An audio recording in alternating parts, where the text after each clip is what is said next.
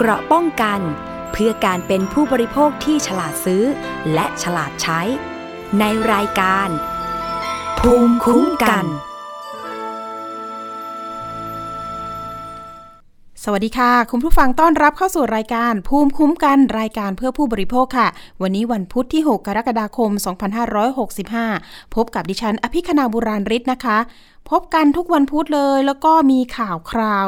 มาบอกมาเตือนกันอีกเช่นเคยนะคะ ไม่ว่าจะเป็นเรื่องภัยออนไลน์ รวมไปถึงข่าวสารจากสภาองค์กรผู้บริโภคด้วย วันนี้มีฝากหนึ่งข่าวนะคะ ก่อนจะไปเรื่องราวที่มีการหลอกซื้อขายดาวรถ แต่มันไม่ถูกต้องนะคะ ไม่เป็นไรเรื่องนี้นะคะ ล่าสุดเลยตำรวจกองปราบปราม มีการจับกลุ่มอดีตครูคนนี้แล้วนะคะ ซึ่งรายการสถานีประชาชนเคยนำเสนอนะคะ เพราะว่ามีผู้เสียหายหลายคนนะคะประมาณสัก 50 กว่าคน ความเสียหายนะคะประมาณ 20 กว่าล้านเลยทีเดียวนะคะ ว่าจะเป็นอย่างไรเดี๋ยวมาติดตามกันอีกทีหนึ่งนะคะ ในเรื่องของข้อกฎหมายว่าเอ๊ะการซื้อดาวแบบนี้ คนขายนะคะจะมีความผิดไหม จะต้องแก้อย่างไรนะคะทั้งทั้งที่นะนี่แหละมีการจับกลุ่มผู้ต้องหาได้แล้วด้วยนะคะ แต่ไปข่าวเรื่องนี้กันก่อนเรื่องของสภาองค์กรของผู้บริโภคนะคะ มีการเสนอนะคะไปทางสปสช เพิ่มผ้าอนามัยเป็นสิทธิประโยชน์ ในระบบบัตรทองนะคะ สภาองค์กรของผู้บริโภค มีการเสนอนะคะ ให้ทางสปสช เพิ่มผ้าอนามัยเป็นสิทธิประโยชน์ ในระบบบัตรทอง ชี้นะคะ ผู้ที่มีประจำเดือนทุกคน ควรได้เข้าถึงบริการสุขภาพที่จำเป็นและมีคุณภาพนะคะ นางสาวอาทิตยาอาสาผู้ช่วยเลขานุการ อนุกรรมการด้านบริการสุขภาพ สภาองค์กรของผู้บริโภคหรือว่า สออบ กล่าวถึงเรื่องนี้นะคะว่าที่ผ่านมาสภาองค์กรของผู้บริโภค ร่วมกับเครือข่ายประชาชน 9 ด้าน และเครือข่ายผู้หญิงในระบบหลักประกันสุขภาพนะคะมีการเปิดเวทีรับฟังความคิดเห็น ระบบหลักประกันสุขภาพแห่งชาติระดับประเทศ และก็เสนอให้ทางสำนักงานหลักประกันสุขภาพแห่งชาติ เพิ่มผ้าอนามัยเป็นสิทธิประโยชน์ ด้านการส่งเสริมสุขภาพป้องกันโรคในระบบหลักประกันสุขภาพแห่งชาติ หรือว่าระบบบัตรทองนั่นเองนะคะ เพื่อให้ผู้ที่มีประจำเดือน เข้าถึงบริการด้านสุขภาพที่จำเป็น และมีคุณภาพต่อการดำรงชีวิตได้อย่างเหมาะสม เนื่องจากผ้าอนามัยนะคะ เป็นผลิตภัณฑ์สุขภาพที่จำเป็นสำหรับผู้ที่มีประจำเดือน ดังนั้นจึงควรพิจารณาให้ผ้าอนามัย ถูกบรรจุเป็นชุดสิทธิประโยชน์ ในระบบบัตรทองนะคะ ซึ่งไม่เพียงช่วยยับยั้งและป้องกันความเจ็บป่วย ที่อาจจะเกิดขึ้นกับผู้ผู้ที่มีประจำเดือนนะคะ แต่ยังช่วยลดรายจ่ายนะคะ ด้านการรักษาพยาบาล ในระบบสาธารณสุขด้วยผู้ช่วยเลขานุการอนุกรรมการด้านบริการสุขภาพ กล่าวถึงเหตุผลที่ควรทำให้ผ้าอนามัย เป็นผลิตภัณฑ์สุขภาพอนามัยจำเป็นขั้นพื้นฐานของผู้ที่มีประจำเดือนว่า มีประจำเดือนไม่ใช่เรื่องปัจเจกบุคคลนะคะ แต่เป็นเรื่องที่เกี่ยวข้องกับมิติทางเศรษฐกิจ และทางสังคม 3 ประการ ได้แก่ภาวะอนามัยเจริญพันธุ์นะคะ ศักดิ์ศรีความเป็นมนุษย์และความเท่าเทียมทางเพศ แล้วก็ภาระค่าใช้จ่ายในครอบครัว นอกจากนี้ค่ะ จากการที่ ผู้มีประจำเดือนไม่สามารถเข้าถึงผ้าอนามัยได้อย่างเหมาะสม และเพียงพอ หรือว่าอยู่ในฐานะยากจนน่ะนะคะ ยังทำให้เสี่ยงต่อการเจ็บป่วย และติดเชื้อในช่องคลอด อาทิ โรคเชื้อรานะคะโรคช่องคลอดอักเสบจากแบคทีเรีย หรือว่าอาจทำให้เกิดภาวะพิษในกระแสเลือด ส่งผลต่อสุขภาวะนะคะทางร่างกายแล้วก็จิตใจด้วย อันนี้ก็ถือว่าเป็นข้อเสนออีกอย่างหนึ่ง ที่ตอนนี้จะต้องรอทาง สปสช พิจารณาข้อเสนอดังกล่าวนะคะ ว่าจะบรรจุไปในสิทธิประโยชน์บัตรทองได้หรือไม่ อันนี้ก็ต้องรอฟังกันค่ะ เพราะว่าโอ้โหเป็นประโยชน์ของหญิงไทยเลยนะคะหญิงสาวๆ ทั้งหลายนะคะ ที่มีประจำเดือน แล้วก็คนที่มีฐานะยากจนเนี่ยเรื่องผ้าอนามัยบางที คนที่ไม่มีสตุ้งสตังนี่ก็ หาซื้อไม่ได้เหมือนกันนะ ก็เป็นสิ่งที่จำเป็นเหมือนกันนะคะ ถ้าเกิดว่าเรามีตรงนี้ขึ้นมานะคะ ก็ไปเบิกได้เหมือนกับเราเบิกยานะคะ แต่ก็ต้องดูว่าเอ๊ะจะเบิกได้คนละกี่ชิ้นนะคะในหลักเกณฑ์แบบนี้ก็คือ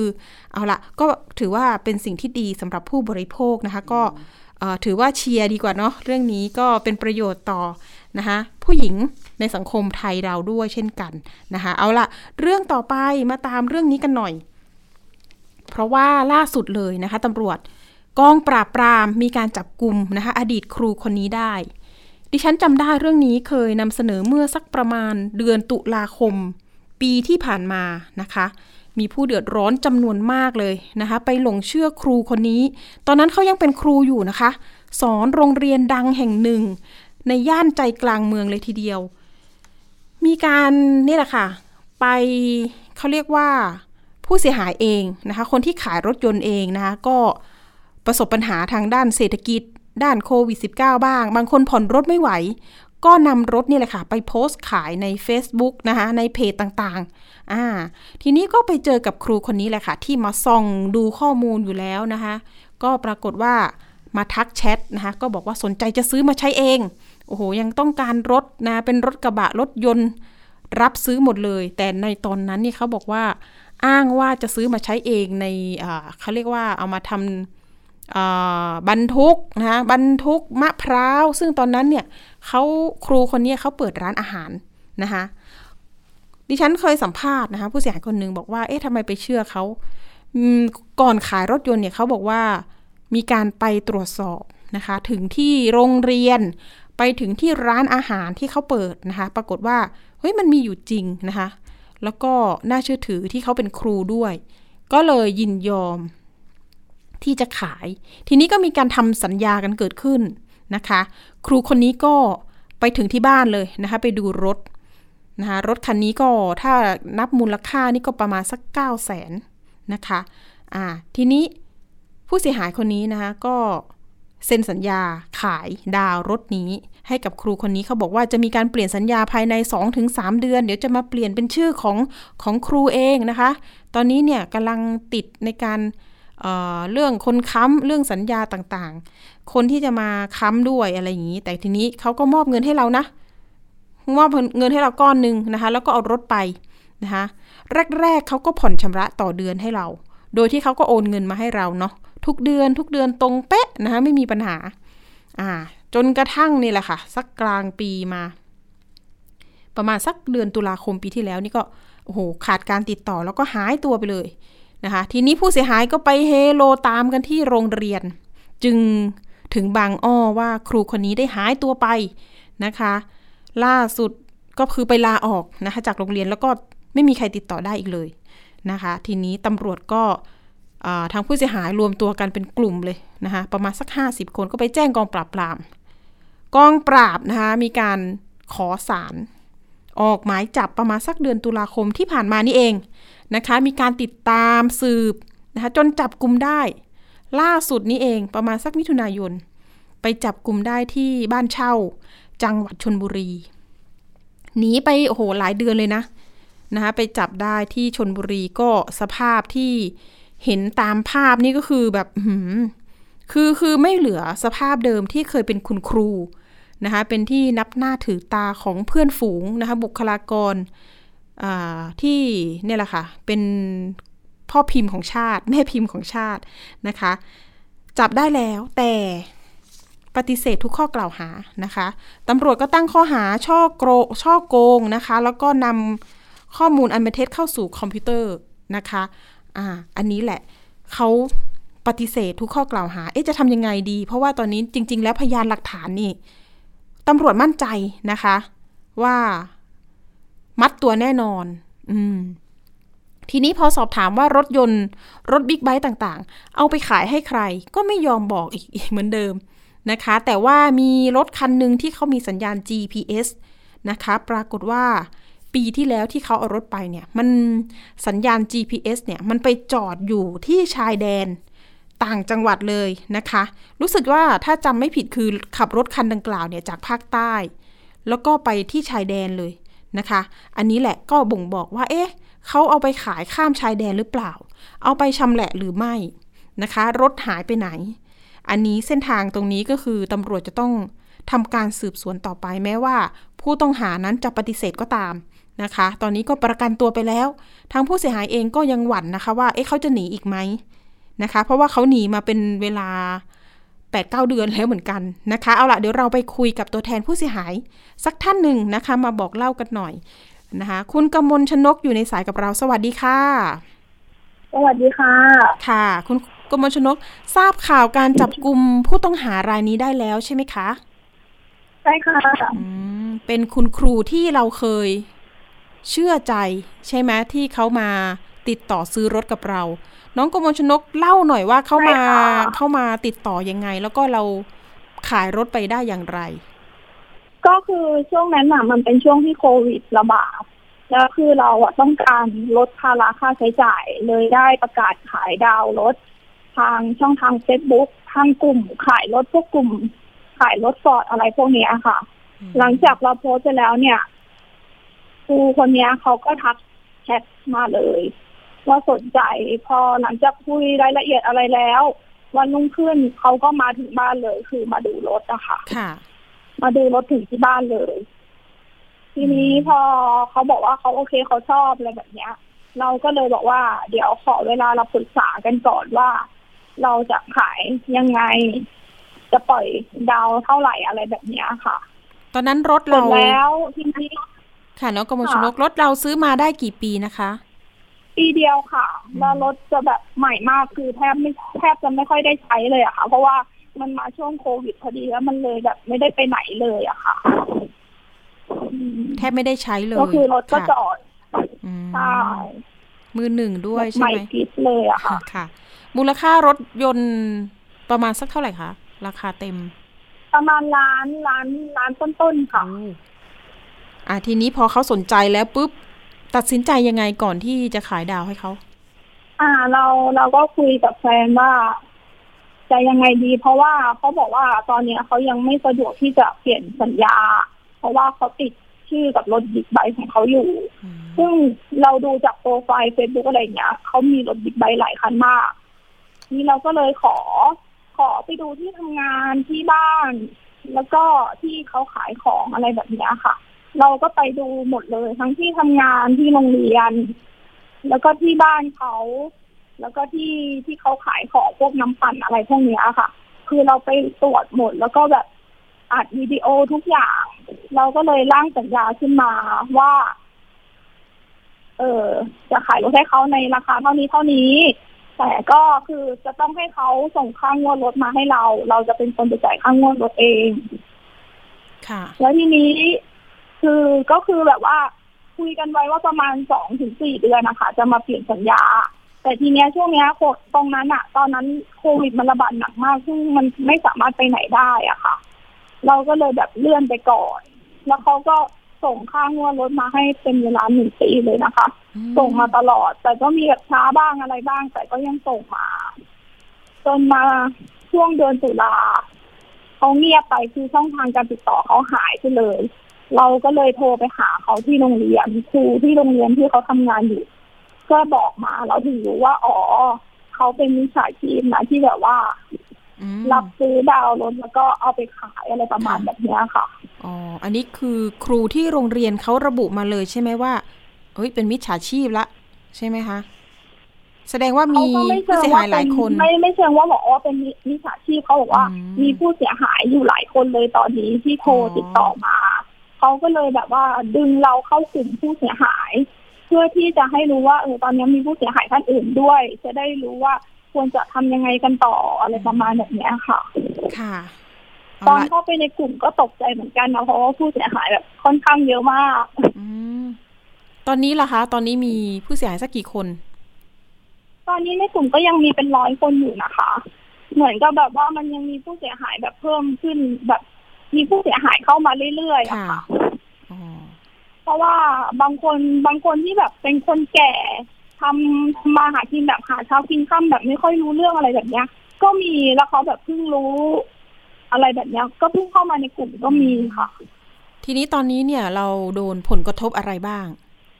ผลกระทบเลยคือตอนนี้เราถูกหมายสารอืมคือต้องไปขึ้นศาลในส่วนเนี้ยเราผิดเรารู้ เราต้องไปขึ้นศาลเพื่อเคลียร์กับไฟแนนซ์ทางไฟแนนซ์ค่ะ ก็ยอดที่แจ้งมามันก็ประมาณเก้าแสนกว่า ก็เท่ากับว่าเราต้องผ่อนผ่อนกุญแจไปอะค่ะอืมอันนี้เราต้องโอ้โหเพราะยอว่ามตัวรถอะคือค่ะคือเรายังไม่รู้เลยว่าผู้เสียหายรถเรายังอยู่ไหม เพราะเราค่ะยังไม่ได้คุยกับผู้เสียหายอะไรเลย ไม่สามารถแบบเข้าไปคุยอะไรกับเขาได้เลย เพราะเขาก็ถูกประกันตัวออกไปแล้วด้วยอ๋อยังไม่ได้คุยกับผู้ต้องหาเลย ไม่ได้เจอไม่ได้คุยไม่ได้อะไรเลยค่ะ ตอนนี้กลัวไหมคะว่าเขาจะหลบหนีอีกอะค่ะ กลัวมากค่ะ เพราะกว่าจะจับตัวเขาได้เนี่ยเขาก็หนีไปตั้งเท่าไหร่แล้ว แล้วคือแบบเพิ่งจับมาได้ไม่กี่วันเอง พอจะไปแบบ ไปยื่นคัดค้านการประกันตัวทางศาลแจ้งมาว่าเขาถูกประกันตัวออกไปแล้ว ก็แอบตกใจกันว่าค่ะเอาทำไมเขาถึงประกันตัวทั้งทั้งๆที่มูลค่าความเสียหายมันค่อนข้างเยอะ ตอนนี้ก็คือยี่จาสิกบขาล้าดนออกอะมันร่วมร่วมยี่สิบล้าน แต่ในในกลุ่มที่นับได้อะมันมากกว่ายี่สิบล้านอีกนะคะ ทีนี้ตอนนี้การเตรียมตัวที่เราจะไปขึ้นศาลอันนี้คือเตรียมตัวยังไงบ้าง ก็ในส่วนของเราเราก็คือศาลนัดให้ไปขึ้นวันที่สิบเก้าค่ะนี้เราก็ต้องไปขึ้นตามที่ศาลนัด แล้วก็ไป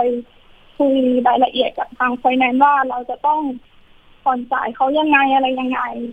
ในเรื่องนี้ก็ส่วนหนึ่งเสร็จแล้วเราก็ต้องไปเคลียร์กับทางผู้เสียหายอีกว่าเขาจะมีคืนให้เราไหมอะไรแบบเนี้ยค่ะตอนนี้ถ้าเกิดศาลตัดสินเนี่ยเราก็ยินดีที่จะอะผ่อนกุญแจไปก่อนอะไรอย่างนี้ใช่ไหมฮะใช่ค่ะ เพราะว่าในส่วนนี้มันก็เป็นส่วนความผิดของเราด้วย เราก็ต้องยอมรับผิดในส่วนนี้ด้วยอะค่ะ อืมอืมอืมอืม นั่นแหละค่ะอันนี่ก็ความทุกข์ของผู้บริโภคเหมือนกันเนอะที่แบบอะซื้อมา แล้วขายแบบนี้ก็เข้าใจแหละมันไม่ค่อยถูกต้องอะเนาะเอาละเดี๋ยวพี่มีสายใช่ค่ะของอย่างนี้คือพี่ตทอนนายนั้นอ่า ไม่เป็นไร แต่ทีนี้การรวมกลุ่มของผู้เสียหายเห็นว่าจะมีการไปยื่นเรื่องที่ศาลที่มีการจับกลุ่มตัว ส่งตัวไปฝากขังตอนแรกของผู้ต้องหาคนนี้ ใช่ใช่ไหมคะ มีมีจะเดินเรื่องกันเมื่อไหร่ขาต้งกาไปยื่นการ ตอนนี้ก็สำหรับคนที่แบบว่างสะดวกไปเขาก็ทยอยกันไปยื่นการคัดค้านการประกันตัวค่ะ ให้ศาลพิจารณาใหม่อีกรอบหนึ่งอ๋อเพราะว่ามันไม่ใช่คนที่อยู่ในเฉพาะบริเวณกทมหรือว่ารอบกทมมันมีผู้เสียหายตั้งแต่เหนือลงใต้เลยอะค่ะ ตอนนี้ข้อมูลจากทาง บางคนเขาก็ไม่สะดวกเดินทางมา ค่ะค่ะตอนนี้ข้อมูลของกองปราบเนี่ยเขาบอกว่าผู้เสียหายนี่ประมาณสักห้าสิบสี่คน รถที่หายไปหรือว่ารถที่เสียหายก็สักประมาณหกสิบคันเนาะความเสียหายมูลค่า 20 ล้านโดยประมาณใช่ค่ะเอาละในส่วนข้อกฎหมายอย่างนี้ละกันน้องกมลชนก เดี๋ยวเราปรึกษาผู้เชี่ยวชาญด้านกฎหมายนิดนึงนะคะ เดี๋ยวเรามีสายของทนายพัทรานิตนะคะ มหัทนวิสิทธ์นะคะ คณะทำงานอุปนายกฝ่ายต่างประเทศสภาทนายความในพระบรมราชูปถัมภ์ นะคะ สวัสดีค่ะ ทนายนกนะคะ ขออนุญาตเรียกชื่อเล่นนะคะ ชื่อสวัสดีค่ะค่ะค่ะสวัสดีค่ะอ่านผิดขออภัยค่ะ พี่ทนายนกค่ะเอาละค่ะปรึกษากันหน่อยค่ะ พี่ทนายนกมีผู้เสียหายที่เป็นน้องนะพาเอารถเนี่ย คือประสบปัญหาด้านเศรษฐกิจเนาะเรื่องของโควิด -19 กระทบ ก็นำรถยนต์นี่แหละ ไปโพสต์ขายผ่านทางเพจนะคะ ปรากฏว่ามีครูคนนี้ค่ะ มาติดต่อซื้อนะคะ อ้างว่าจะเอาไปใช้เอง แล้วก็ยินดีที่จะเปลี่ยนสัญญาเช่าซื้อมาเป็นชื่อของของตัวผู้ซื้อนะคะ ก็คือเรียกว่าเป็นอดีตคุณครูแล้วกันเนาะ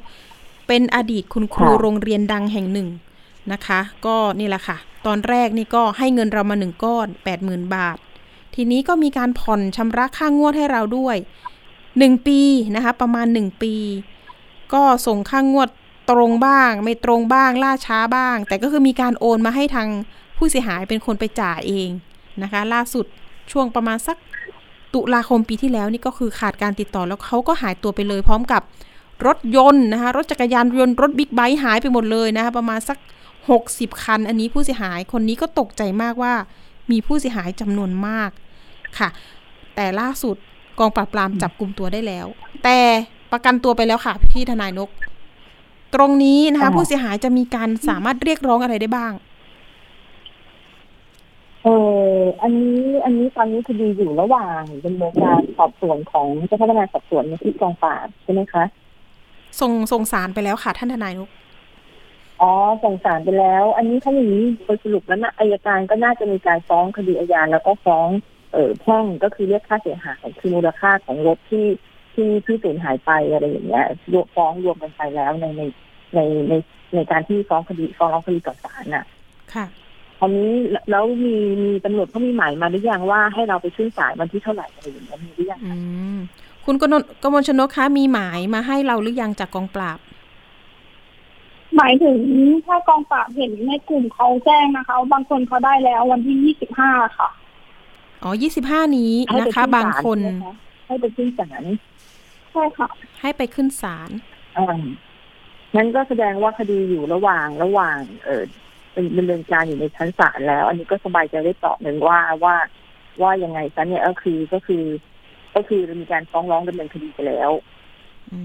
มซึ่งตรงเนี้ยก็น่าจะมีการแล้วมีการมีการเรียกร้องค่าเสียหายไปแล้วอืมค่ะค่ะ แล้วเชิญทางค่ะสปายเขายังปฏิเสธข้อกล่าวหาอยู่เลยอะค่ะ คนร้ายอ๋อปฏิเสไม่ธเป็นไรอันนั้นมันเป็นสิทธิ์เป็นสิทธิ์ของของผู้ผู้ผู้ผู้ต้องหานะที่จะปฏิเสธ แต่ว่าเดี๋ยวพออยู่ในชั้นศาลน่ะ ก็จะมีการสืบพยานหลักฐานมีการมีการสืบที่มาที่ไปว่าเกิดอะไรขึ้นเพราะพฤติการของของของเอ่ออดีตคุณครูท่านนี้ก็คือมีการทำอย่างเงี้ย ซ้ำซ้ำๆหลาย ๆ ครั้ง แล้วก็แล้วก็เหมือนกับว่ามันเป็นพฤติการที่ที่ค่อนข้างร้ายแรงอะก็คือก็คือไม่ไม่เกรงกลัวกฎหมายอะซึ่งอันเนี้ยศาลก็คงจะมองและมีบทลงโทษให้ แล้วอันนี้ก็คือเหมือนกับว่าตำรวจก็ยังพอจะยึดทรัพย์สินได้บางส่วน ก็น่าจะมีการนำมานำมาเหมือนกับนำมาใช้หนี้คืนกับผู้เสียหายอะค่ะอืมดูจากวันจับกลุ่มตัวเนี่ย ยึดอะไรไม่ได้เลยนะคะ พี่ทนายนก แต่รู้ว่ามันต้องสืบต่อเนาะท่านเนาะใช่แต่จริง ๆ แล้วเนี่ยค่ะเราอาจจะไม่รู้ในในในสำนวนของคุณตำรวจว่า ตอนที่ฟ้องศาลไปเนี่ยเขายึดอะไรได้บ้าง แล้วอายการอัยการเนี่ยฟ้องเนี่ย ก็จะมีค่าเสียหายเป็นเป็นเป็นส่วนแพ่งเขาเรียกฟ้องเป็นเกี่ยวเรื่องกับคดีอาญารวมไปด้วยจนเดี๋ยวอัยการจะฟ้องแบบนั้น ซึ่งอันเนี้ยเดี๋ยวต้องมาดูว่าในสำนวนคดีเนี่ย เออมีการเรียกร้องค่าเสียหายไปเท่าไหร่อะไรยังไงเดี๋ยวต้องอันนี้อันนี้อันนี้ทนายก็ยังไม่รู้ข้อเท็จจริงทั้งหมดเนาะแต่ค่ะว่าโดยปกติแล้วจะเป็นจะจะมีการทำแบบนั้นเกิดขึ้น ในวันที่ไปศาลถ้า ถ้าเรายังไม่ได้รับหมายเรียกอะเราก็มีสิทธิ์ที่จะไป ไปไปไปดูในคดีหรือว่าไปลองไปคุยกับท่านอัยการหรืออะไรอย่างนี้ได้อยู่นะคะ หรือไปคุยกับตำรวจก็ได้ ค่ะ อันนี้ก็คือไปค่ะได้ สมมุติว่าน้องกมลชนกยังไม่ได้หมายเรียกจากทางตำรวจกองปราบใช่แต่ไปเป็นใช่พยานให้ได้ไหมด้วยคคะวามที่เราหรือว่าไปแค่ติดตาม อันนี้คงได้ไปติดตามเพราะว่าถ้าเป็นคือเราอะต้องเป็นพยานในคดีอยู่แล้ว เพราะเราเป็นผู้เสียหายที่ฟ้องร้องคดีด้วยหนึ่งในนั้นใช่ไหมอ๋คะอค่ะ น้องกมลชนกมีชื่อที่ยื่นไปกับกองปราบตั้งแต่แรกอยู่แล้วใช่ไหมคะเป็นผู้เสียหายเนี่ยได้มีการไปใช่แจ้งคค่ะวามดำเนินคดีเป็นผู้เสียหายอ๋อจะอ่าแจ้งั้นงเดี๋ยวยังไงแล้วก็ต้องมีหมายต้องได้ไปขึ้นศาลเพราะเราค่ะเป็นผู้เสียหายในคดีหนึ่งในหนึ่งในหนึ่งในที่ที่ที่เราเป็นผู้เสียหายหนึ่งในนั้นยังไงเราก็ต้องไปศาลแต่ว่าหมายหมายเรียกนี่มันแล้วจะไม่ได้พร้อมกันใช่ไหมคะ ท่านทนายนกใช่ใช่เพราะว่าอย่างนี้ในกระบวนในการดำเนินกระบวนการของศาลเนี่ย ก็คือ ก็คือจะมีการสืบพยานสมมติในเคสเนี้ยมีผู้เสียหายห้าสิบกว่าคนเนี่ยก็ต้องไปศาลทีละคนทีละคน ซึ่งอ๋อศาลก็จะค่อยๆทยอยนัด ค่ะพนักงานก็จะทยอยนัดว่าวันที่เท่าไหร่เท่าไหร่เพราะว่าเนื่องจากว่าคดีเนี้ย มีมูลค่าทรัพย์สินค่อนข้างเยอะและมีความเสียหายค่อนข้างเยอะ แล้วก็มีมีผู้เสียหายหลายท่าน ก็จะค่อยๆทยอยไปไปเบิกความต่อศาลเป็นพยานในคดีอะค่ะ อาจจะต้องใช้เวลานิดนึงค่ะ สมมุติว่าวันที่ 25 กรกฎาคมนี้ ศาลเขาตัดสิน ในในส่วนของอะผู้เสียหายท่านหนึ่งตัดสินว่าอะคนนี้ต้องครูเนี่ยต้องรับผิด อันนี้เขามีสิทธิ์ที่จะยื่นอ๋อประกันตัวอีกไหมคะ หรือยังไง เอออย่างนี้ค่ะ วันที่วันที่วันที่ยี่สิบห้าเนี้ย ถ้าเราฟ้องดำเนินคดีเนี่ยถ้าอัยการฟ้องรวมกันไปเนี่ยทุกสำนวนเนี่ยศาลจะยังไม่ตัดสินอันนี้พี่ก็ไม่รู้ข้อเท็จจริงว่าเวลาฟ้องอัยการฟ้องแยกสำนวนหรือฟ้องรวมสำนวนกันไป แต่ถ้ามีการฟ้องแยกสำนวนเนี่ย ก็ในวันนั้นเนี่ยก็อาจจะยังไม่ได้ตัดสินเป็นการตัดสินคือถ้าสืบพยานเสร็จสิ้นแล้ว ก็อาจจะมีการตัดสินหลังจากนั้น ซึ่งซึ่งยังไม่รู้ว่าเมื่อไหร่เพราะว่าอันเนี้ยถ้า 25 นี้เป็นการสืบพยานโจทย์ก็คือทางฝ่ายอายการ ก็จะมีปากของผู้เสียหาย แล้วก็จะมีเอ่อของตำรวจ แล้วก็จะมีมันมีอาจจะมีพยานบุคคลท่านอื่นอีกค่ะแล้วคนนี้ยก็จะเป็นการสืบพยานจำเลย ก็คือทางตัวของของตัวอ๋อจำเลยคือผู้ผู้ถูกกล่าวหาเนี่ยคือคุณครูกับอดีตคุณครูกับภรรยาอย่างเงี้ย เขาก็จะมามาให้การสู้คดีว่ามันเป็นแบบนี้หนึ่งสองสามสี่แล้วอาจจะมีพยานนอกจากเขาสองคนก็อาจจะมีพยานท่านอื่นๆมาเบิกความ ซึ่งมันอาจจะไม่ได้เสร็จภายในในวันนั้นหรือหลังจากนั้นก็อาจจะต้องมีการสืบพยานต่ออีกอะไรอย่างเงี้ยค่ะค่ะ ก็อาจจะยาวนาน ส่วนในคดี อันนี้ถามเป็นความรู้สมมุติว่าคดีแบบนี้เนี่ยศาลเขาจะใส่กำไร EM อะไรที่ผู้ต้องหาไหมคะ ถามถามเป็นความรู้ค่ะ ท่านทนายนกได้ยินไหมเอ่ย ค่ะค่ะถ้าได้ยินแล้วถ้าค่ะคดีคดีในลักษณะนี้เนี่ยศาลเขาใส่กำไร EM ให้กับผู้ต้องหาไหมคะ โดยปกอันติ นี้อันนี้ที่ไม่แน่ใจว่า ว่าตอนที่ทำเรื่องเขาทำเรื่องขอประกันตัวไปเนี่ยแล้วได้รับการปล่อยตัวชั่วคราวเนี่ยเขามีเขาได้ประกันตัวแบบไหนแต่โดยส่วนใหญ่ในช่วงหลังเนี่ย เรามักจะใส่เนี่ยกำไรข้อเท้าก็คือ EM แต่เป็นส่วนใหญ่เนาะพี่ก็ไม่รู้ว่าในเคสเนี้ยความเสียหายมันค่อนข้างสูงเขาอาจจะมีหลักทรัพย์มาประกันตัว ในวงเงินที่ที่ที่ศาลใช้ดุลพินิจแล้วแบบพิจารณาว่าเหมาะสมเขาประกันคือคงไม่ได้ตัวปล่อยแบบ ค่ะ ปล่อยระกันไปตัวปล่อยไปแบบเปล่าๆอะค่ะ ค่ะ ก็คือประกันตัวคนละสี่หมื่นบาทค่ะ ท่านทนาย โดยประมาณค่ะอืมมีการประกันตัวออกไป ใช่ คุณกมลชนกอยากจะสอบถามอะไรเพิ่มเติมกับท่านทนายไหมคะเออตอนนี้ยังไม่มีค่ะ เพราะว่าก็ อยากจะรู้ว่ามันจะเป็นยังไงต่อเท่านั้นเองอะค่ะเพราะเราก็ไม่ค่อยรู้เรื่องกฎหมายค่ะอะไรเท่าไหร่ด้วยอะค่ะ ตอนนี้น้องกมลชนกก็คืออันนี้ถูกไฟแนนซ์ยื่นฟ้องแล้วนะคะ ก็จะขึ้นศาลเร็วๆนี้เนาะอันนี้อันนี้ก็คือว่าใช่เขาค่ะจะมีข้อต่อสู้อย่างไรไหมคะ ท่านทนายนกโอ้อันนี้อันนี้ด้วยความที่ที่ที่มันเป็นในคดีทางส่วนแพ่งเนาะก็คือเราอะมันไม่ได้มีการเปลี่ยนสัญญา คืออันนี้ก็ต้องก็ มันมันเป็นเป็นคดีแพ่งที่เรา มันมีการฟ้องร้องดำเนินคดีตามตามสัญญาแพ่ง คราวนี้เนี่ย ถามว่าศาลจะศาลจะรอพิจารณาคดีอาญาคือหมายถึงว่าไอ้คดีที่เราถูกเขาหลอกอะไรอย่างเงี้ย ในในส่วนตรงเนี้ยพี่ไม่แน่ใจว่าศาลจะรับฟังไหมแต่ก็อยากให้เตรียมหลักฐานตรงเนี้ยว่าในตอนเบื้องต้นแล้วเนี่ย เราอะประสงค์จะมีการเปลี่ยนสัญญากับไฟแนนซ์มีการทำสัญญาซื้อขายตกลงกับ กับทางผู้ต้องหาหรือทางจำเลยเนี่ยจริง เราไม่ได้เราไม่ได้เราไม่ได้ไม่ได้มีแบบเหมือนกับว่าเราไม่ได้ตั้งใจจะบิดคิ้วแต่ว่าเอกสารทั้งหมดเนี่ยคือที่อันนี้เรามีการทำสัญญาซื้อขายรถใช่ไหมคะน้องน้องกมลชนกมีมีไหมการคะทำมีทำสัญญาซื้อขายรถค่ะ แล้วก็เขาเอาแล้วก็ชื่อมีคุการณสัญครูญาและมีการเปลี่ยนมือน้องกมลชนกใช่ไหมคะในค่ะสัญญาระบุไหมว่าจะมีการเปลี่ยนมือ จากชื่อเราเป็นชื่อของครูค่ะ มีไหมเอ่ย มีค่ะ มีมีนัดไว้หมดเลยค่ะ อืม ก็อันเนี้ยลองที่จะเออทนายก็แนะนำว่าลองนำเสนอตรงนี้ต่อศาลดู แต่คราวเนี้ยสัญญาที่มันผูกพันระหว่างบริษัทไฟแนนซ์กับเราอะมันเป็นสัญญาทางแพ่ง ซึ่งซึ่งมันมันไม่ได้มีการยกเลิกสัญญา ในในส่วนที่เราต้องรับผิดทางแพ่งกับเขาอยู่ อันเนี้ยก็พี่ก็แนะนำว่ายังไงฉันลองเตรียมเอกสารทั้งหมดที่เรามีอะอืมแล้วก็ลองลองต่อสู้หรือนำไปเสนอศาลดูหรือเอาไปปรึกษาท่านดูเพราะมันจะมีนัดไกลเกลี่ยครั้งแรกนี่น่าจะเป็นนัดไกลเกลี่ยใช่ไหมคะ นัดไกลเกลี่ยใช่ไหมใช่คะค่ะค่ะ ใช่ค่ะท่านทนายเราก็ลองเอาเอาเอกสารทั้งหมดที่เรามีในเรื่องของการทำสัญญาซื้อขายต่างๆนานาแล้วก็ในเรื่องของที่เราไปแจ้งความดำเนินคดีไว้ เอ่อบันทึกประจำวันทั้งหลายอันเนี้ย ลองเอาไปเข้าส่วนไกลเกลี่ยแล้วก็ลองให้เขาคุยดูว่า ว่าจะมีแนวทางตกลงหารือร่วมกันยังไงบ้างศาลอาจจะรอคดีไว้ก่อนเพื่อรอมรอผลพิจารณาคดีพิพากษาคดีที่คุณกมลชนกเป็นผู้เสียหายที่เป็นคดีอาญา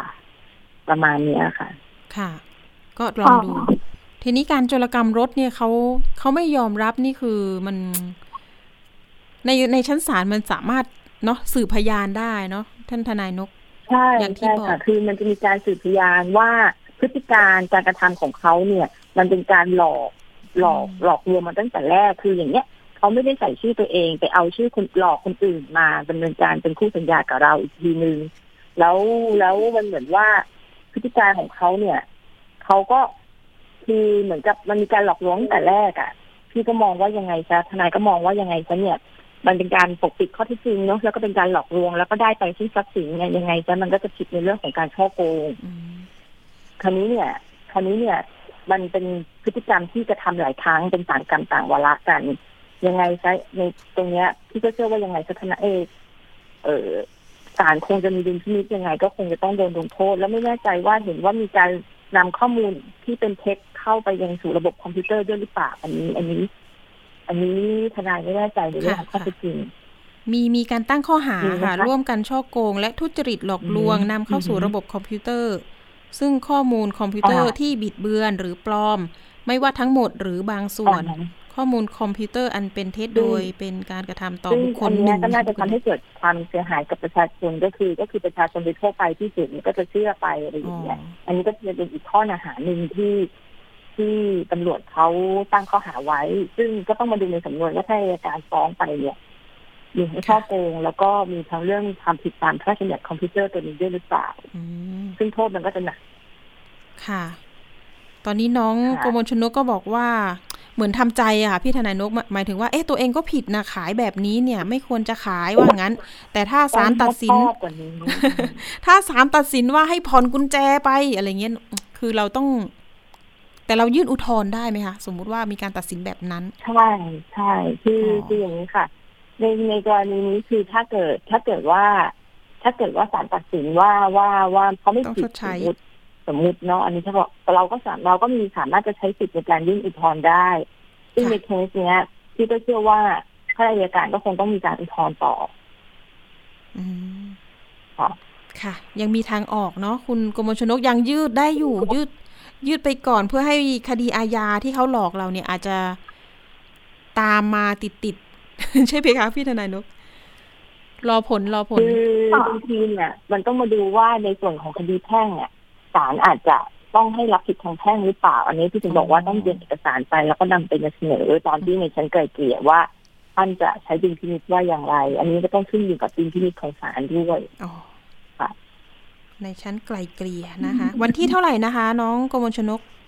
ที่จะขึ้นศาลสิบเก้ากรกฎาคมค่ะอ๋อ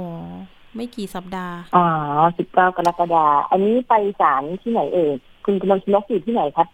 เอ่อภูมิลำเนาอยู่ ธัญบุรีค่ะปทุมธานีค่ะ อ๋อโอเค เออธัญบุรีเขาก็จะมีฝ่ายไก่เกลี่ยค่ะ ยังไงซะถ้าเราเราคุยกับเขาว่าเราไปส่งที่จะไก่เกลี่ยหรือยังไงเนี่ยลองลองเข้าไป เข้าไปส่งเรื่องนี้ไปยังศูนย์ไก่เกลี่ยดูก่อนก็ได้ค่ะ อืมค่ะ ได้ค่ะเอาละมีอะไรต้องลองสักคุยถามดูเพราะว่า เพราะว่ามันเป็นอันนี้มันก็เป็นเรื่องส่วนของทางแพ่งเนอะเพราะเราผิดสัญญาอะไรอย่างเงี้ยเพราะเรายังไม่ได้เป็นคู่สัญญา ก็ก็พี่ก็ไม่พี่ก็พยายามที่เออเขาเรียกอะไรอะพยายามแนะนำว่าอยากให้เตรียมเอกสารหลักฐานที่อยากไปให้พร้อมแล้วเดี๋ยวมาลองดูว่าทุกอย่างมันก็จะเป็นดุลพินิจของท่านว่าท่านท่านจะว่ายังไงนะค่ะค่ะค่ะ ท่านทนายนกเตือนภัยหน่อยค่ะ เรื่องการขายอ่าให้พี่ทนายเตือนภัยหน่อยเรื่องการขายซื้อดาวรถแบบนี้ค่ะ มันจะต้อง คือต้องระมัดระวังอย่างไรหรือไม่ควรขายอย่างไรใช่จริงค่ะ มันไม่ควรจะคืออย่างนี้ต้องบอกว่า เออถ้าในการซื้อขายรถติดไฟแนนซ์เนาะรถรถรถหนีไฟแนนซ์ดีกว่าขอเรียกคำนี้ ถ้าทั้งผู้ขายและผู้จะซื้อคนใหม่เนี่ย มีเจตนาเนี่ยผู้ขายมีเจตนาจะหนีไฟแนนซ์จริงๆเนี่ยตรงนี้มีมีความผิดทางอาญาทั้งผู้ซื้อแล้วก็ผู้ขาย ผู้ขายที่เป็นเป็นผู้ให้ผู้เช่าซื้อจากไฟแนนซ์เนี่ยจะมีความผิดฐานยักยอกทรัพย์แล้วบุคคลที่มาซื้อต่อ ถ้าเขารู้ว่ารถคันนี้ยังติดไฟแนนซ์อยู่ แล้วเขายังซื้อต่อไปโดยที่ไม่มีเจตนาจะเปลี่ยนเปลี่ยนสัญญา หรือว่ามีเจตนาที่จะปิดปิดปิดชำระบัญชีปิดปิดชำระเออปิดหนี้ตัวเนี้ยค่ะหนี้ไฟแนนซ์ตัวเนี้ย อันเนี้ยผู้ที่ซื้อต่อก็อาจจะผิดความผิดทางอาญาฐานลักของโจรได้นะคะ แต่คราวเนี้ยในกรณีที่เราเกิดปัญหาจริง ๆ คือเราผ่อนไม่ไหว เราไม่อยากให้จะเก็บรถไว้เป็นภาระอะไรอย่างเงี้ย ก็อย่างที่บอกว่าก็คงต้องขายดาวให้กับคนอื่น โดยที่ผู้อื่นคนนั้นเนี่ยอาจจะมีเงินสดมาปิดไฟแนนซ์ให้เราอืมแล้วเราก็ขายให้เขาไปหรือว่าจะต้องยังไงก็คือต้องขายดาวแบบเปลี่ยนมือผู้ถือสัญญาอย่างเดียวเลย เพราะว่า อืม ถ้าเราไม่เปลี่ยนผู้ถือสัญญาเนี่ย เราก็ยังคงเป็นผู้เช่าซื้อที่เรายังมีภาระผูกพันอยู่กับบริษัทไฟแนนซ์ถ้าเกิดอะไรขึ้นบริษัทไฟแนนซ์ก็สามารถที่จะมาฟ้องร้องเราได้อยู่ที่ตามสัญญาตัวนี้อืมนะถ้าทำสัญอย่าญางไรแบบก็นี้ต้องป้าค่ะขายแบบเปลี่ยน เปลี่ยนขายผู้แบบถือสัญญาเปลี่ยนแล้ว ถ้าเกิดทำสัญญาเนี่ย คือโอเคแหละในทางปฏิบัติมันอาจจะยุ่งยากนิดนึงคือว่าเราวันนี้เราตกลงกัน แล้วก็ให้ผู้ซื้อคนใหม่เนี่ยไปหาคนมาค้ำประกันหรือหรือหาหาวิธีการเปลี่ยนคู่สัญญา ซึ่งทางบริษัทไฟแนนซ์นี่ก็อาจจะต้องไป ไปดูว่าความสามารถของผู้ซื้อคนใหม่สามารถผ่อนชำระได้ไหมอะไรยังไงเบื้องต้นแนะนำว่าให้ทำสัญญากันก่อนทำสัญญาจะซื้อจะขายรถในฐานะที่เราเป็นผู้เช่าซื้อเนี่ยแล้วเราก็บอกไปเลยว่าเราต้องการที่จะมีการเปลี่ยน ชื่อผู้ถือสัญญานะ แต่ว่าจะต้องดำเนินการแบบนี้หนึ่งสองสามสี่อะไรอย่างเงี้ยเพื่อกันว่าไม่ใช่ว่าเราตั้งใจจะขายรถตัวนี้ ขายรถคันนี้ไปโดยที่เหมือนเรามีการทุจริตเราจะไม่มีปัญหาเรื่องยักยอกทรัพย์เพราะจริงๆแล้วบริษัทไฟแนนซ์สามารถแจ้งว่าเรายักยอกทรัพย์ได้เหมือนกันอีกกรณีหนึ่งนะคะ ค่ะทางที่ดีก็ไปทำต่อหน้าไฟแนนซ์เลยก็ยิ่งดีใช่ไหมคะ ใช่ ดีกว่า ซึ่งอุ่นใจซึ่งไฟแนนซ์เนี่ยเขาก็จะ มาดูข้อมูลของผู้ซื้อคนใหม่ว่าเขาสามารถผ่อนชำระได้ไหมยังไงแบบไหนอย่างเงี้ยแล้วก็มีการเปลี่ยนคู่สัญญาแล้วหลังจากที่มีการเปลี่ยนคู่สัญญาแล้วเนี่ย ที่ทำที่ไฟแนนซ์เสร็จแล้วเราเองเนี่ย เราก็ควรจะต้องมาเช็คอีกทีหนึ่งว่า ที่เราทำไปแล้วอะมันมีการมันมันมันมีการเปลี่ยนคู่สัญญาจริง ๆ แล้วใช่หรือไม่อะไรอย่างเงี้ยบางทีอาจจะมีการผิดพลาดทางทางทางการจัดการเรื่องของเรื่องของข้อมูลของบริษัทอะไรอย่างเงี้ยไม่ใช่ ชื่อเรายังเป็นผู้หยุดเอ้ผู้ให้เช่าเอ้ผู้เช่าซื้ออยู่อีกอย่างเงี้ย ถึงเวลามีปัญหาผู้ซื้อคนใหม่ไม่มาผ่อนต่ออะไรเงี้ยพอทำสัญญาตรงนี้เสร็จเปลี่ยนชื่อที่ไฟแนนซ์แล้ว ก็อยากจะให้มีการรีเช็คอีกครั้งหนึ่งค่ะเนาะก็เช็คว่าเราไม่ได้เป็นเอกผู้สารให้เช่าซื้อชักัดบเจไฟนแนนซ์แล้วอะไรอย่างเงี้ย ได้เลยค่ะ เอาละค่ะ วันนี้นะคะขอบคุณค่ะน้องกมลชนกผู้เสียหายจากปทุมธานีด้วย รวมไปถึงท่านทนายนะคะ พัทรานิตมหัฒนวิสิทธ์นะคะ คณะทำงาน อุปนายกฝ่ายต่างประเทศ สภาทนายความในพระบรมราชูปถัมภ์ขอบคุณทั้งสองสายเลยนะคะ ที่มาให้ข้อมูลแล้วก็ความรู้ด้านกฎหมายด้วยค่ะ วันนี้ขอบคุณมาก ๆ ค่ะ ค่ะสวัสดีค่ะขอบคุณค่ะสวัสดีค่ะค่ะ สวัสดีค่ะ อะนี่ก็เป็นข้อมูลข้อกฎหมายดีกว่าที่ผู้บริโภคที่ซื้อรถยนต์ แล้วก็จะขายดาวแบบนี้ให้รู้เท่าทันนะคะว่า เอ้ยไม่ควรขายรถแบบนี้ เพราะว่าเสี่ยงต่อการตกเป็นผู้เขาเรียกว่าตกเป็นจำเลยในฐานความผิดยักยอกทรัพย์นะคะเจ้าของรถที่ยังไม่ได้เปลี่ยนสัญญานะคะโดนคดีข้อหานี้แน่นอนนะคะ เพราะว่าไฟแนนซ์เนี่ยเขาก็นะคะตั้งประเด็นนี้ไว้ก่อน เพราะยังไงก็แล้วแต่คนที่มีชื่อนะคะคนแรกเนี่ย ชื่อผู้เช่าซื้อเนี่ยก็คือนี่แหละค่ะเป็นฐานความผิดคนแรกรวมไปถึงคนที่มาค้ำประกันนะคะ ก็อาจจะต้องเป็นผู้ที่ต้องรับผิดชอบคนต่อไปด้วย เอาละค่ะฝากกันไปแล้วก็เป็นข้อคิดในเรื่องของการซื้อขายรถยนต์แบบนี้นะคะ ไม่มั่นใจ อย่าขายดีกว่า หรือว่าขายให้กับคนที่เขามีเงินก้อนดีกว่าอย่างที่ท่านทนายนกได้บอกกล่าวนะคะ ว่าอะเปลี่ยนคู่สัญญาให้ชัดเจนนะคะ เช็คดีๆ ก่อน นะคะทางที่ดีไปทำต่อหน้าบริษัทไฟแนนซ์ด้วยจะได้มีพยานหลักฐานนะคะ เอาละเรื่องนี้เตือนกันแถมท้ายนิดนึงเนาะก่อนจะไปคิดก่อนเชื่อ แก๊งคอลเซ็นเตอร์ก็มาอีกแล้วนะคะ ล่าสุดมีผู้เสียหายท่านหนึ่งนะคะ เป็นแม่ค้าขายเสื้อผ้าตามตลาดนัด ตกเป็นเหยื่ออีกแล้วนะคะ สูญเงินไปถึง 790,000 บาทเนี่ยนะคะเธอเนี่ยก็บอกว่า โอ้โห แทบกระโดดตึก 16 ชั้นเลยนะ แต่ทีนี้ก็มีน้องสาวมาช่วยไว้ก่อนนะคะทีนี้ก็มาแจ้งกับทางรายการ สถานีประชาชนนะคะก็มีการประสานไปทางตำรวจไซเบอร์ ให้ช่วยเหลือนะคะแพทเทิร์นนิดนึง คราวนี้เนี่ยแก๊งคอลเซ็นเตอร์ใช้มุกนี้ค่ะ อ้างว่าโทรมาจากกสทช บอกว่าเบอร์ของเราเนี่ยมีคนร้องเรียนว่าข้อส่งข้อความไปก่อกวนคนอื่น มีข้อความหมิ่นเบื้องสูงนะคะแล้วก็บอกว่า คุณโดนคดี ม.112 นะคะหมิ่นเบื้องสูงคดีร้ายแรง จากนั้นก็บอกว่าให้คุยกับเจ้าหน้าที่ DSI จากนั้นนะคะมีมีคนที่อ้างว่าเป็น DSI เนี่ยก็แอดไลน์มา แล้วก็ขอชื่อนามสกุลเราไป แล้วก็รวมถึงเลขบัตรเออเลขบัตรประชาชน อ้างว่าจะตรวจเช็คให้เรา อย่างนั้นอย่างนี้นะคะ แล้วทีนี้ก็ไลน์มาบอกว่าเนี่ยเจออีกหนึ่งคดีเนี่ยหลังตรวจสอบชื่อนามสกุลเนี่ยคุณมีคดีอีกคดีหนึ่งคือฟอกเงินนะพัวพันกับ คดีนายสมคิดผู้ต้องหาเอ่อยาเสพติด ทีนี้ก็ให้เราโอนเงินเลยค่ะอะเข้ามุกอีหลอบเดิมให้เรามีมีกี่บัญชีเนี่ยให้แจ้งเข้าไปแล้วขู่ว่าห้ามวางสายไม่งั้นจะออกหมายจับ น้องคนนี้ก็โอ้โห วันๆเอาแต่ขายของขายเสื้อผ้าไม่ได้ดูข่าว แล้วพอรู้ว่าเป็นคดีหมิ่นเบื้องสูง เธอกลัวมากว่าอย่างนั้น จึงหลงเชื่อนะคะโอนเงินไปทันทีนะคะในบัญชีเดียวเลย 790,000 บาท ทีนี้พอรู้ตัวว่าโอนไปปุ๊บ เขาบอกว่าเป็นบัญชีของเจ้าหน้าที่ DSI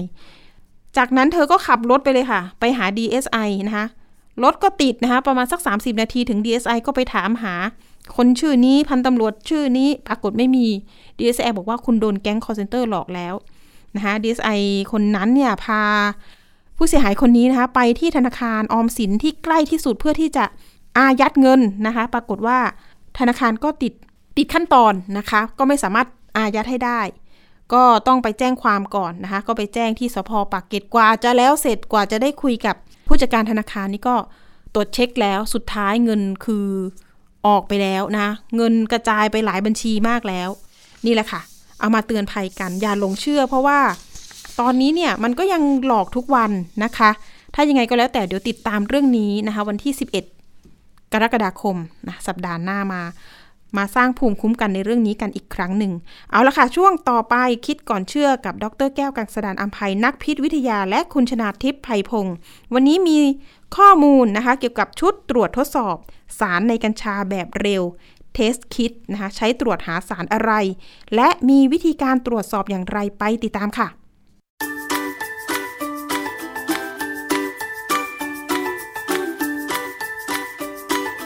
ช่วง คิดก่อนเชื่อพ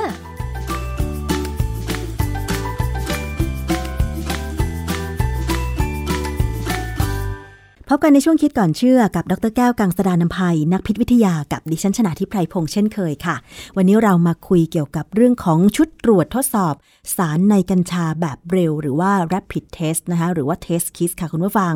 อาจารย์คะ ทราบมาว่าในต่างประเทศเนี่ยเขามีการผลิตชุดตรวจทดสอบหาสารในกัญชาแบบเร็วหรือ test kit กันนะคะ เขาใช้กันมานานแล้วในต่างประเทศเนี่ยค่ะ มีวิธีการตรวจแบบไหนคะอาจารย์ คือโดยทั่วไปเนี่ยในต่างประเทศเนี่ยนะเขาก็มีการตรวจตรวจเร็วเนี่ยนะก็ตรวจในปัสสาวะ อันนี้เป็นตรวจเร็วเลยว่า คนคนนี้ไปเสพมาหรือเปล่า กับอีกแบบนึงก็คือตรวจผลิตภัณฑ์กัญชาทางการแพทย์ เช่นพวกน้ำมันกัญชา หรืออาจจะเป็นอะไรต่ออะไรที่มีการผลิตขึ้นมาเพื่อใช้ทางการแพทย์ กรณีหลักเนี่ยเป็นเพราะว่าเพื่อให้ได้สิ่งที่ต้องการว่ามันต้องมีนะ ในปริมาณที่อยู่บนฉลาก ส่วนกรณีแรกคือตรวจว่าไม่ได้ไปเสพกัญชามานะ เพราะว่าอะไร เพราะว่าในต่างประเทศนะ อย่าพูดถึงประเทศไทย ในต่างประเทศเนี่ยเขาตรวจสอบเรื่องพวกเนี่ยมันค่อนข้างจำเป็น เช่น ต้องการคัดกรองว่าผู้ป่วยเนี่ย เอ่อมีปัญหาไหมในการที่ใช้กัญชา แต่ว่าก่อนอื่นเนี่ยก่อนจะเป็นผู้ป่วยเนี่ยเขาอาจจะทดสอบกันว่า ใครได้ใช้กัญชามาบ้างไหมแล้วมาสมัครงาน เราต้องการคนที่มาทำงานกับเราเนี่ยใช้กัญชาหรือเปล่าค่ะถ้าไม่ต้องการให้ใช้เลย เช่น บางคนเนี่ยถ้าขืนต้องไปคุมเครื่องมือ เครื่องจักรต่างคุมบวกรถโฟล์คลิฟต์อะไรต่างๆยกของในโกดังอะไรอย่างเงี้ยนะๆค่ะ ประเภทเนี่ยส่วนมากเขาก็ใช้คนที่เป็นลักษณะเรียกว่ากรรมกรนะนะคือใช้แรงงาน แต่ถ้าคนใช้แรงงานที่ต้องใช้เครื่องจักรแล้วสูบกัญชาเนี่ยอาจจะเห็นช้างเท่าหมู หรือเห็นหมูเท่าช้างอะไรเงี้ยซึ่งเขาจะตกใจค่ะทำผิดทำถูก อีกประเภทหนึ่งก็คือการตรวจสอบว่า เวลาเราตรวจปกติเนี่ยเวลาไปทำงานเนี่ยที่อเมริกานะเขาอาจจะตรวจว่ามีการใช้ยาเสพติดหลาย ๆ อย่างไหมไม่ใช่แค่กัญชาตัวเดียว มีตัวอื่นด้วยเป็นแถวเลย คืออเมริกาเนี่ยเป็นประเทศที่ค่อนข้างจะเสรีนะ แต่ว่าความเสรีของเขาเนี่ยเขาควบคุมด้วยอะไรบางอย่าง ซึ่งในบางตำแหน่งงานเนี่ยห้ามเสพติด คือคนที่อาจจะต้องไปจับคนอื่นเนี่ยสมมติเป็นเจ้าหน้าที่เนี่ยแล้วเสพซะเองเนี่ยแล้วไปจับเลยจะไปจับได้ยังไง ใช่ค่ะ อาจารย์มีตัวอย่างไหมคะว่าที่ต่างประเทศที่เขามีการอนุมัติให้ใช้กัญชา ในบางรัฐบางกรณีแบบนี้ค่ะ เขาใช้ชุดตรวจแบบเร็ว เทสคิสสารกัญชา ในปัสสาวะหรือเลือดหรือน้ำลายเนี่ยค่ะ ผลที่ออกมาเป็นยังไงบ้างคะอาจารย์ ผลนี่มันก็มีปัญหานะ คือถ้าตรวจได้ผลบวกเนี่ยอย่างกรณีเป็นสมมติว่าจะเข้าโรงพยาบาลเนี่ยนะแล้วก็ต้องคัดกรองผู้ป่วยก่อนว่าคนนี้ใช้กัญชามาหรือเปล่า เพราะว่าสาร THC หรือ tetrahydrocannabinol เนี่ยนะมันไปมีผลกับยาตัวอื่นเหมือนกัน โดยเฉพาะถ้าเป็นคนที่ต้องเข้าไปทางด้านจิตเวชหรืออะไรต่างๆ ที่เกี่ยวกับสมองเกี่ยวกับการใช้ยาเสพติดอะไรพวกเนี้ยถ้าเป็นคนที่เสพกัญชามาก่อนแล้วเข้ามาในโรงพยาบาลเนี่ยยาจะตีกับคนอื่นได้นะเพราะฉะนั้นเขาบอกว่าเขากลัวยาตีกันต้องค่ะตรวจทดสอบก่อน อย่างที่ผมบอกไปแล้วว่า คนที่ทำงานในหน่วยงานรัฐบาลเนี่ยต้องตรวจสอบว่าใช้กัญชามาไหมหรือใช้ยาเสพติดอื่นมาหรือเปล่าโดยเฉพาะคนที่เป็นเจ้าหน้าที่เกี่ยวเกี่ยวกับการขนส่งกับอุตสาหกรรมค่ะมันมันนึกมองในบ้านเรานะ เรามีตำรวจ เรามีเจ้าหน้าที่ทางด้านกรมการขนส่งเนี่ยที่ตั้งด่านตรวจรุ่นตรวจนี่เนี่ยค่ะแม้กระทั่งการตรวจแอลกอฮอล์ก็ตามเนี่ยตัวเจ้าหน้าที่เองเนี่ยได้ถูกตรวจมาบ้างไหมก่อนที่จะไปตรวจคนอื่นเขาค่ะอันนี้เราไม่รู้นะ เราไม่เคยไม่เคยเห็นกระบวนการเขาเขาอาจจะตรวจก็ได้นะ ที่สำคัญคือเขาบอกว่ากระทรวงกลาโหมเนี่ยบางประเทศนะ กำหนดเลยว่าสามารถจะสุ่มตรวจเมื่อไหร่ก็ได้ของบุคลากรในกองทัพ เหตุผลก็คือว่าเขาต้องการดูความพร้อมในการปฏิบัติงานค่ะคือบางอย่างเนี่ยมันเร็วมาก เจ้าหน้าที่ต้องรีบวิ่งไปปฏิบัติงานค่ะหรือดูอย่างง่ายๆเนี่ยกรณีของพนักงานดับเพลิงเนี่ยเกิดมีไฟไหม้ที่ไหนเนี่ยเขามีกระบวนการนี่ว่า จะต้องลงมาถึงรถกี่นาที เอารถออกไปถึงที่ ดับเพลิงภายในกี่นาทีเนี่ยถ้าเกิดพนักงานเห็นว่าเอ๊ะวันนี้ว่างๆไม่มีอะไรก็สูบไปซะหน่อย อันนี้ไม่ได้เลยใช่ไหมเป็นข้อบังคับนะตอนนี้หน่วยงานในบ้านเราเนี่ยเริ่มมีหลายด้วยเลยนะที่ออกมาบอกว่าห้ามใช้ในสถานที่ราชการค่ะเช่น อย่างกองทัพบกเนี่ยบอกเลยห้าม ซึ่งก็ดีมากเลย การใช้ชุดตรวจหาสารสำคัญของกัญชา ในตัวของมนุษย์เนี่ยนะคะ ไม่ว่าจะเป็นแบบที่ใช้ตรวจปัสสาวะ ตรวจเลือดหรือตรวจน้ำลายเนี่ยค่ะ มีวิธีการใช้อย่างไรแล้วก็มีขั้นตอนการใช้ที่ยากไหมคะอาจารย์ จริง ๆ แล้วเนี่ยส่วนใหญ่จะเป็นการตรวจปัสสาวะนะเลือดเนี่ยคงต้องไปที่โรงพยาบาลแล้วล่ะส่วนน้ำลายเนี่ยน้ำลายนี่ผมไม่ค่อยเชื่อถือนะเพราะว่ามันมันค่อนข้างจะออกมาน้อยอะ่ะคือสารที่เขาตรวจในตัวอย่างเนี่ยสารที่เกี่ยวกับกัญชาเนี่ยมันคือ THC หรือเป็นอนุพันธ์ที่เปลี่ยนแปลงแล้ว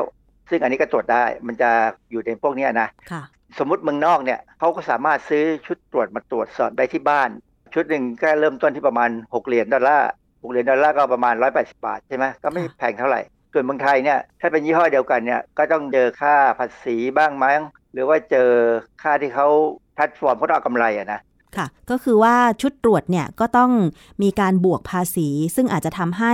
ราคาชุดตรวจ กัญชาในประเทศไทยแพงกว่าที่เมืองนอกใช่ไหมคะอาจารย์ ควรจะเป็นอย่างนั้นถ้าเป็นของจริง แต่ถ้าเป็นของที่ขายบนออนไลน์เนี่ยไม่มีใครรับประกัน การใช้ชุดตรวจ test kit สารสำคัญในกัญชาแบบที่ตรวจกับปัสสาวะเนี่ยค่ะ มันมีวิธีการตรวจเอ่อหลักการทางวิทยาศาสตร์ ตรวจแยกสารอะไรคะอาจารย์ คือทางวิทยาศาสตร์เนี่ยนะชุดตรวจพวกเนี้ยก็ใช้หลักการทาง immunochromatography immuno ก็คือหมายความว่าเป็นการตรวจเกี่ยวกับใช้สารที่เป็นสารแอนติเจนแอนติบอดีเนี่ยนะคือ THC เนี่ยไม่ใช่สารที่เป็นแอนติเจน เพราะฉะนั้นมันจะไม่กระตุ้นการสร้างแอนติบอดี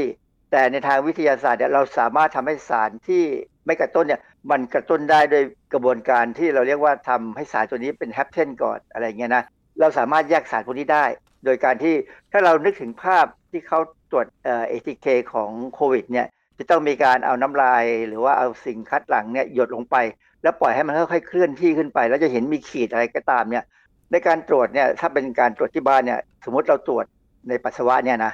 เราคิดว่าในปัสสาวะเนี่ยจะต้องมีสาร THC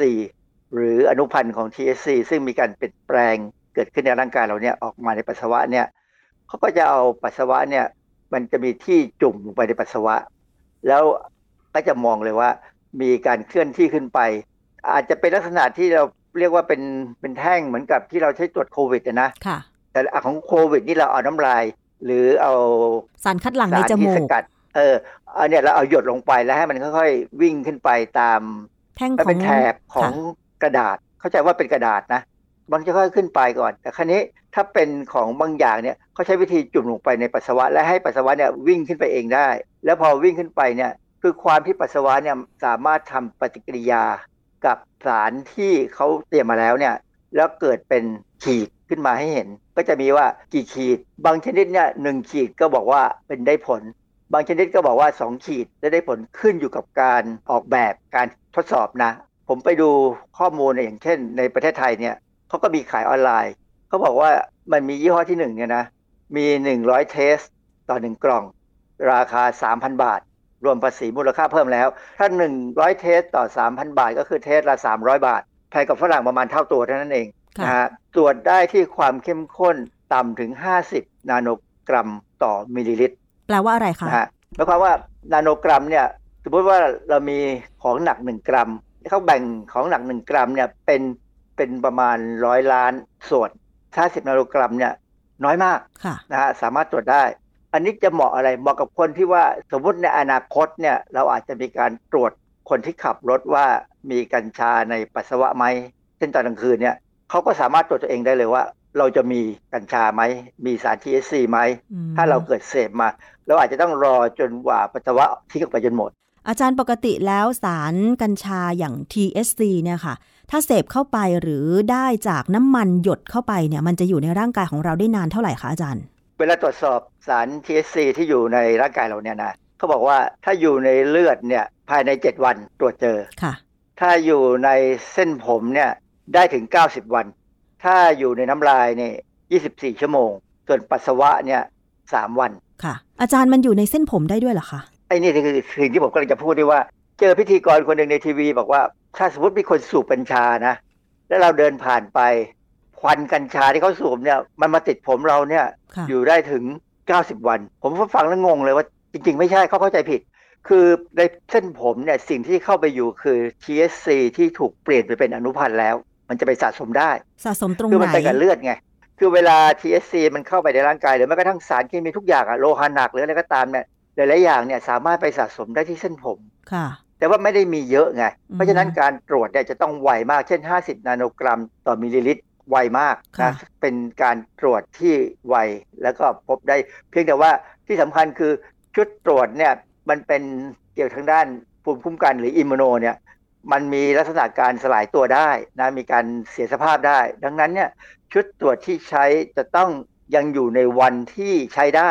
ค่ะ ก็คือชุดตรวจต้องไม่หมดอายุไปซะก่อน เออยังยังยังไม่หมดอายุคือถ้าหมดอายุไปแล้วตรวจไปอาจจะไม่เจอ เพราะไม่เจอสบายใจที่ไหนได้ไปเจอตำรวจเข้าเขาตรวจเจอค่ะ เพราะฉะนั้นสารกัญชา TSC เนี่ยนะคะ ถ้าเราได้สูบแบบสันทนาการเข้าไป หรือว่าใช้แบบน้ำมันหยดเพื่อรักษาโรคให้นอนหลับหรือโรคอื่นๆ อาจจะตามคำสั่งของแพทย์ แต่ว่ามันยังคงค้างอยู่ในร่างกายของมนุษย์ ตามความเข้มข้นของสารที่เราใช้ไปใช่ไหมคะอาจารย์ ถ้าเราใช้กัญชาทางการแพทย์เนี่ยนะ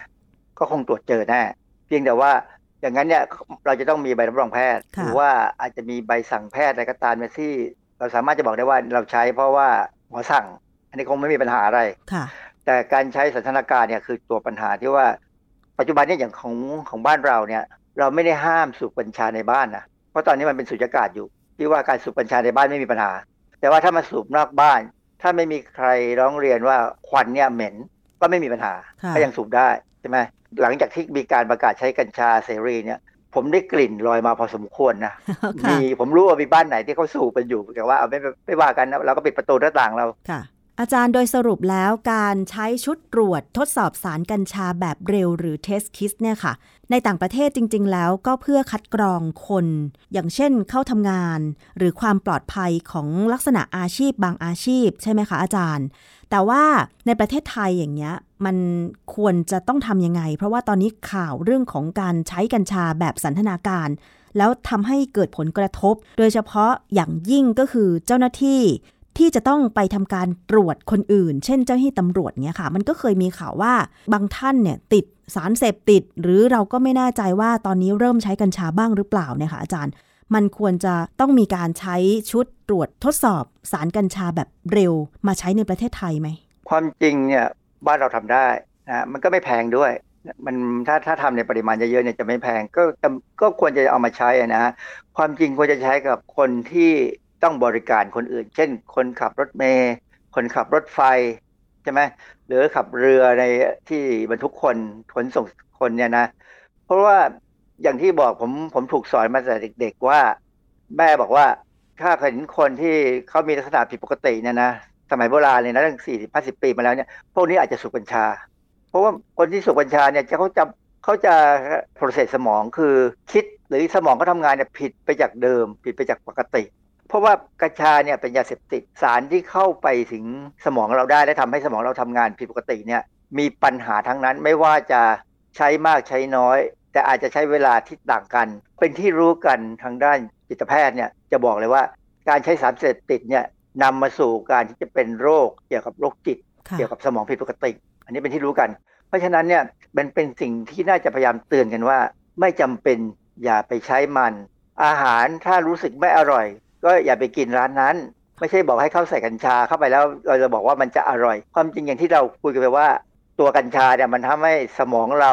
อยากอาหาร ไม่ใช่ว่าอาหารอร่อยขึ้น ดังนั้นเนี่ยอยากกินของอร่อยก็ไปหาร้านที่อร่อยหรือทำเอง แต่ว่าน้ำมันกัญชาเนี่ยก็ต้องพิสูจน์ให้ได้ว่าใช้รักษาโรคอะไรได้บ้างค่ะหรือว่าอย่างน้อยเนี่ยมันก็ทำให้เรากินอาหารได้สำหรับคนที่ป่วยแล้วกินอาหารไม่ได้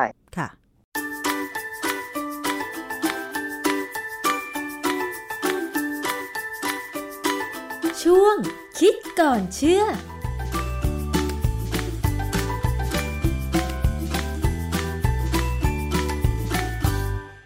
ขอบคุณสำหรับข้อมูลคิดก่อนเชื่อกับดรแก้ว และคุณชนาทิพย์ไพรพงศ์นะคะ วันนี้ก็มีข้อมูลความรู้มากมายมาฝากกันนะคะ เอาละค่ะ วันนี้หมดเวลาสำหรับอภิคณาบุราริศแล้ว เจอกันวันพุธหน้าเวลาเดิม วันนี้สวัสดีค่ะ ติดตามรายการได้ที่ www.thaipbspodcast.com แอปพลิเคชัน Thai PBS Podcast หรือฟังผ่านแอปพลิเคชัน Podcast ของ iOS Google Podcast Android Podbean SoundCloud และ Spotify ติดตามความเคลื่อนไหวของรายการและแสดงความคิดเห็น โดยกดถูกใจที่ facebook.com/thaipbspodcast